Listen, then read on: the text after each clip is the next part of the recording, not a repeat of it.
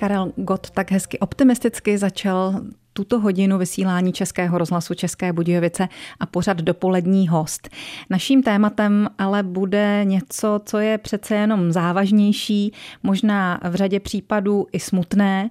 Budeme si o tom povídat s docentkou Lucí Kozlovou, vedoucí poradny Bílého kruhu bezpečí v Českých Budějovicích, jinak také náměstkyní hejtmana jeho Českého kraje pro sociální oblast, náměstkyní za ODS. Vítejte u nás, dobrý den. Dobrý den a děkuji za pozvání. Vy jste si tu vedoucí poradny Bílého kruhu bezpečí ke své práci ještě přibrala jako dobrovolnickou činnost. Tak tedy jak to stíháte? Měla jste je. toho málo.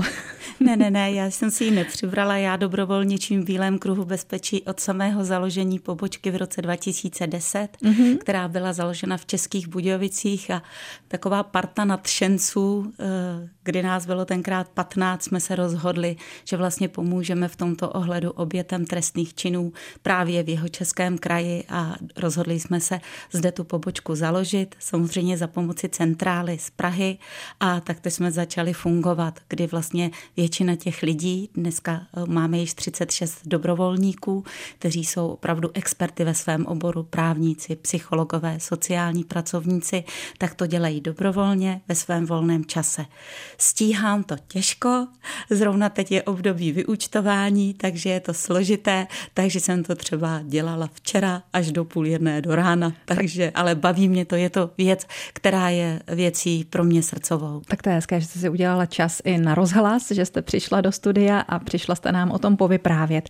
Jako zakládající členka té českobudějovické pobočky tedy jistě vysvětlíte našim posluchačům, co to ten Bílý kruh bezpečí vůbec je a pro koho tady je.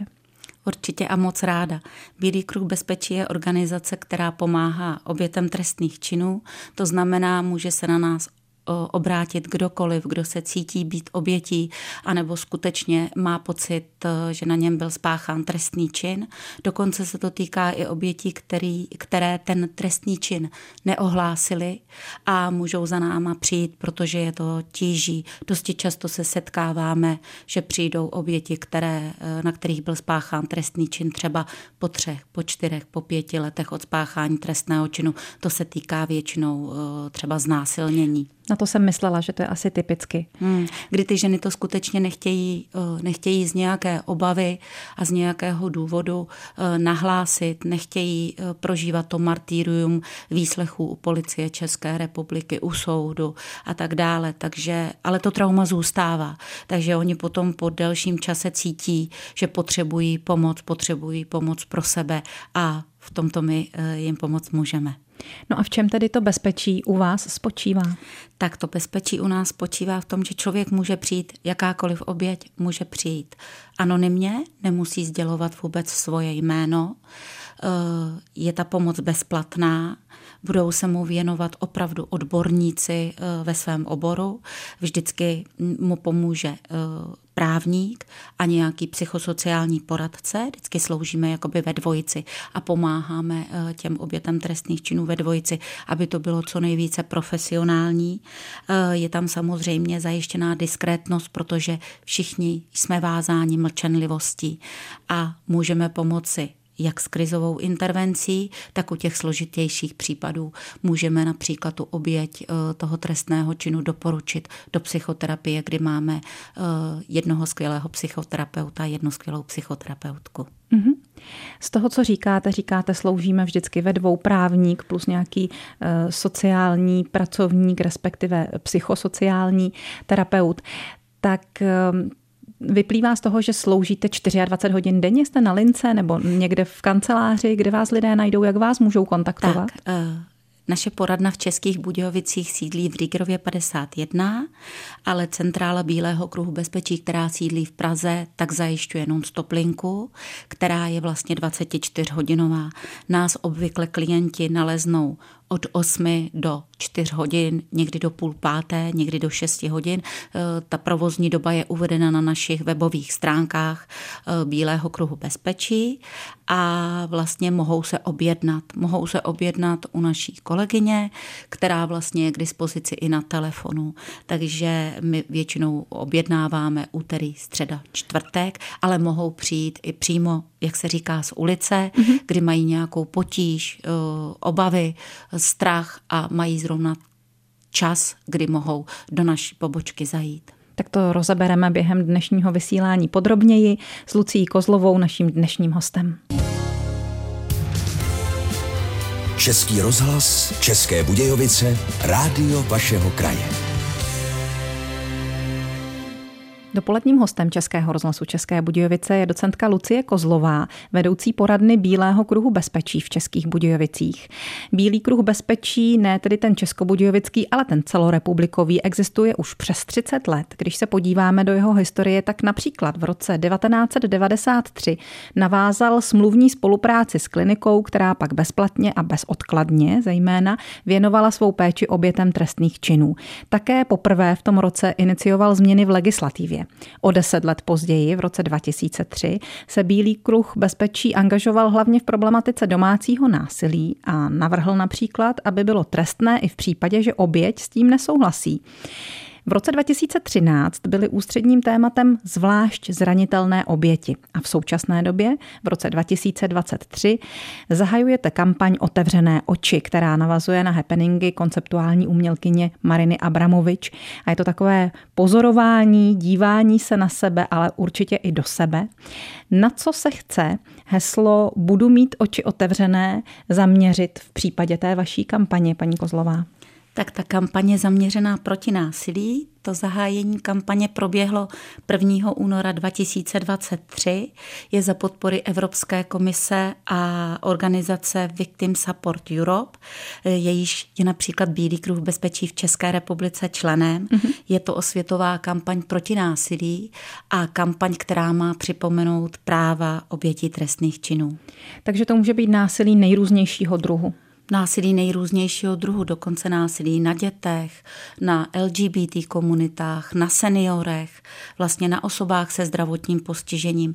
My se například v pobočce dosti často setkáváme právě, když jste hovořila o těch zvlášť zranitelných obětech trestných činů, tak se dosti často setkáváme eh, s těmito oběťmi a nejsou to hezké příběhy.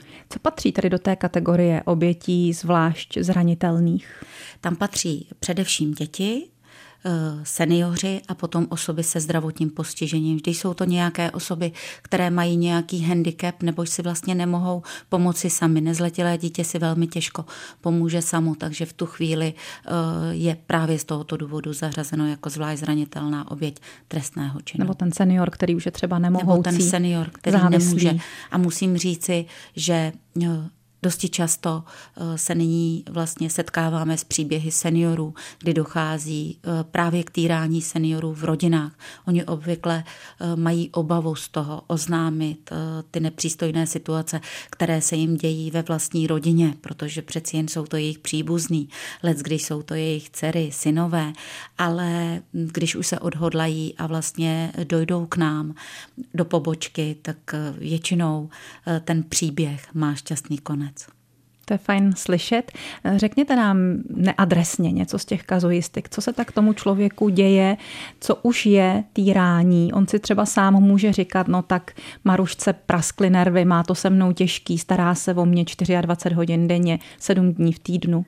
A obvykle tyto, tyto omluvy cítíme od těch seniorů nejčastěji. Eh, já jsem už pomalý, všechno mi déle trvá, eh, můj syn, moje dcera už na to nemají nervy, nervy, pečují o mě, starají se o mě, ale potom, když se toho seniora doptáte a vlastně eh, zjistíte, že například ten senior eh, žije o vodě a o chlebu, eh, kdy ten syn nebo ta dcera mu nedávají peníze, zamykají ho v bytě, nedávají mu například léky. Měli jsme tam dokonce i příběh který, které, ve kterém jsme pomáhali dvou seniorů, kteří byli manželé a týrali je eh, obě své eh, děti.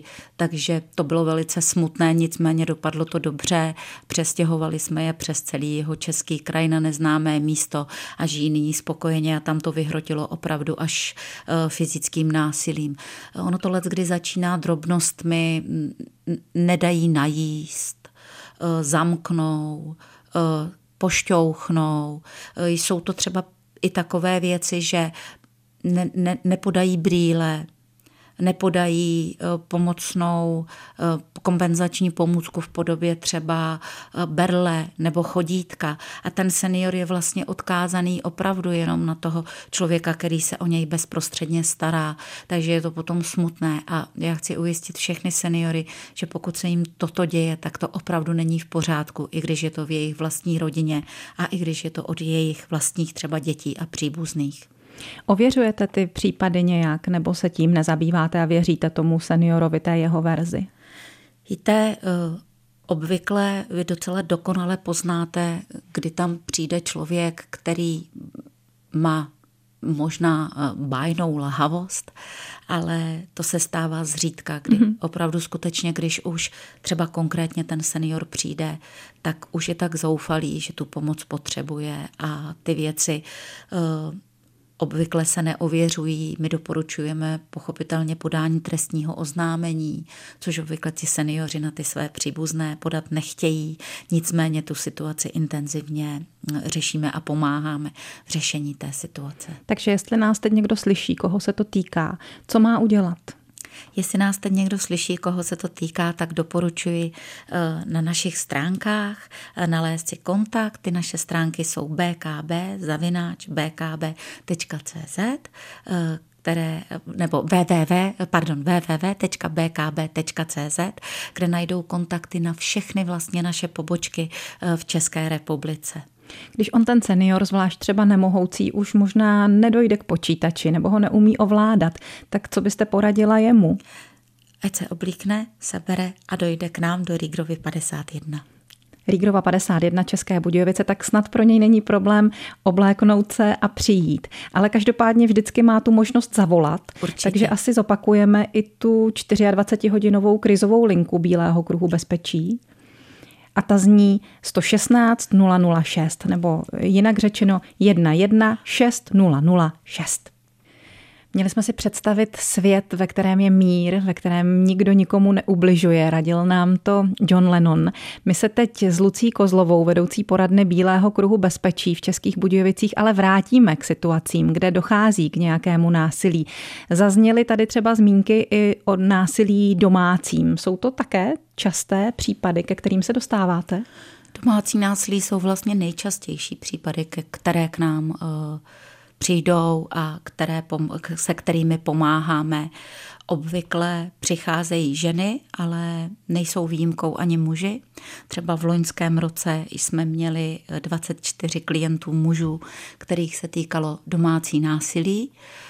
Obvykle, když budu hovořit o těch mužích, tak se to týká stolkování, týká se to psychického eh, terorizování od mm-hmm. žen. Mm-hmm. Ženy, musím říci, dokáží být velmi vynalézavé v tomto ohledu, jak eh, toho muže deptat, ale patřilo tam i fyzické násilí na muži tak to jsme měli, to je jenom pro takovou zajímavost, jinak ve většině případů nás navštěvují ženy a obvykle ty ženy přichází, až když to domácí násilí vygraduje opravdu do extrémních rozměrů, kdy už je tam i fyzické napadání a nejčastěji přichází ty ženy, když eh, dojde k tomu, že ten muž začne fyzicky napadat i děti. Mm-hmm. A to, je, eh, to jsou velmi smutné příběhy, eh, které vlastně snažíme, se kterými snažíme se pomoci. A ne vždy to jde jednoduše, protože ty ženy jsou obvykle na tom agresorovi trošičku závislé a mají pocit, že on je zase odprosí a bude to zase všechno dobré. On to vydrží chvilku, ale ten čas mezi tím odprošením a mezi tím fyzickým násilím, tou fyzickou atakou se čím dál tím více v průběhu času zkracuje. Ta smyčka je eh, utaženější a utaženější a potom už vlastně v tom soužití domácím převládá už více ta agrese, než ta fáze toho usměřování a toho odprošení. A já bych chtěla vzkázat všem těm, kterým, kterým se eh, tyto situace dějí, že to nikdy nebude lepší, že ten agresor se obvykle nemění. Jsou situace, kdy třeba agresor uh, atakuje tu svoji oběť uh, v momentě, kdy třeba použije alkohol. Tam stačí někdy opravdu, aby ten agresor nepil, eh, neužíval ten alkohol a dokáže vlastně ty své agresivní sklony utlumit, ale takových případů je velmi zřídka. Obvykle, když už ten muž, obvykle nejčastěji muž, eh, na tu, na tu ženu sáhne a sáhne potom i na děti, tak ta situace se bude jenom zhoršovat. Já mám 13-letou praxi, nikdy eh, jsme nezažili případ, kdybychom pomáhali v situaci, kdy se najednou z agresora stal andílek a ta situace se změnila a bylo vše sluncem zalité. To obvykle tak není. Ačkoliv sliboval. Ačkoliv sliboval. Stává se, že třeba z toho důvodu, že slibuje a že, že oběť uvěří, anebo že je pod nějakým tlakem, třeba i pod nějakým vyhrožováním, že odvolá tu svou výpověď a že, že celý ten proces, který třeba rozjela, tak zase stáhne? Stává se to dosti často. Bohužel nás to velmi mrzí, protože eh, let, kdy k nám přijde oběť, kdy už má podané trestné oznámení na policii České republiky, nebo my pomáháme oběti sepisovat trestní oznámení a eh, ta oběť si to buď pod tlakem agresora, anebo eh, sama posléze rozmyslí, protože právě třeba buď se bojí toho agresora, anebo nechce vlastně projít celým tím procesem policie, soud. My vždycky mm, v tomto ohledu nabízíme i takovou pomoc, že my doprovázíme. To znamená vlastně v naší pobočce nebo v našich pobočkách v České republice, tak eh, je jedna klíčová sociální pracovnice, která je i takovým důvěrníkem a pokud si to oběť přeje a právě v těchto situacích potřebuje pomoc, tak eh, je schopná vlastně tu naši oběť, tu našeho klienta, klientku doprovodit na výslech k policii, doprovodit k soudu. Eh, soudy už jsou naprosto zvyklé a dělají to běžně, že vlastně se nemusí ta oběť s tím agresorem u toho soudu vůbec setkat.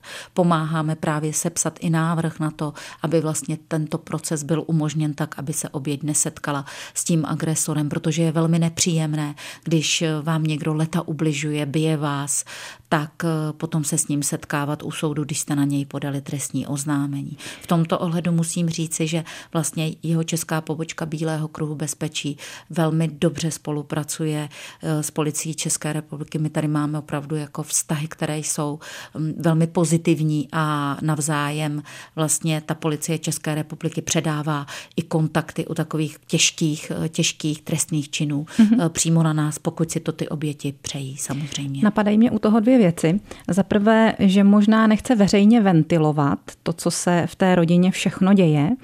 Jestli tedy eh, lze počítat s tím, že ten příběh zůstane nějak utajen, že zůstane za čtyřmi zdmi té soudní síně, dejme tomu, nebo té eh, vyšetřovatelny. A druhá otázka, eh, si možná říká ta oběť, vždyť on si, on si mě nebo on si nás stejně najde. Nejčas... Čili strach. Hmm. Ten strach je opravdu jako nejčastější obava a, a je to logické. Když vás skutečně někdo dlouhá léta bije, týrá, eh, ale ono může jít i o brutální jakoby psychické týrání, kdy se to někdy až nezdá, ale ten člověk, potom ta oběť, ten náš klient nebo klientka přijdou eh, v takovém psychickém stavu, kdy si řeknete, tak fyzické napadení, tomu tam nedocházelo, ale přesto ten člověk má pocit, že nic neumí, nic nezvládne. Ona stačí taková ekonomická kontrola, kdy třeba eh, ta oběť dostává peníze, většinou se to týká žen s dětmi na příděl nebo vůbec s dovědkem sežen si peníze, kde chceš. I toto je určitá forma eh, toho týrání a není to v pořádku. A ty obavy jsou a jsou velké. Vždycky, když jste se ptala na tu anonymitu mezi čtyřmi stěnami, eh, v našem případě z té pobočky to samozřejmě zůstane. My jsme vázáni mlčenlivostí a nemůžeme to sdělovat nikomu jinému. U policie a u soudu je to úplně ten samý případ, také nemohou vlastně sdělovat eh, když jste, si, eh, když jste se ptala i na tu situaci, on si nás stejně najde, máme možnosti jak vlastně umožnit eh, oběti přestěhování, jak umožnit oběti vlastně nový začátek. Možná pro takovou zajímavost, případ a příběh se šťastným koncem. Eh, měli jsme oběť, kdy eh, agresor manžel podřízl ženě krk, ona to přežila, navštívila naši pobočku, byla hospitalizovaná v nemocnici, navštívila naši pobočku. My jsme eh, ještě v době hospitalizace za ní byli v nemocnici a přestěhovali jsme ji vlastně po propuštění nemocnice i s dcerkou během týdne. Všechno jsme vyřídili, všechno jsme odkomunikovali a musím říci, že tenhle ten příběh mě obzvlášť těší, protože má dobrý konec. Ale ne všechny příběhy musí mít dobrý konec. A ten agresor ji nikdy nenalezl.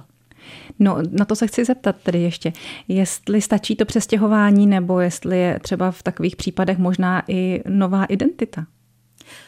Nesetkala jsem se s tím ještě, že by vlastně eh, ta oběť dostala novou identitu. My jsme ještě s takovýmto případem nepomáhali. Eh, není to obvykle většinou, stačí to přestěhování.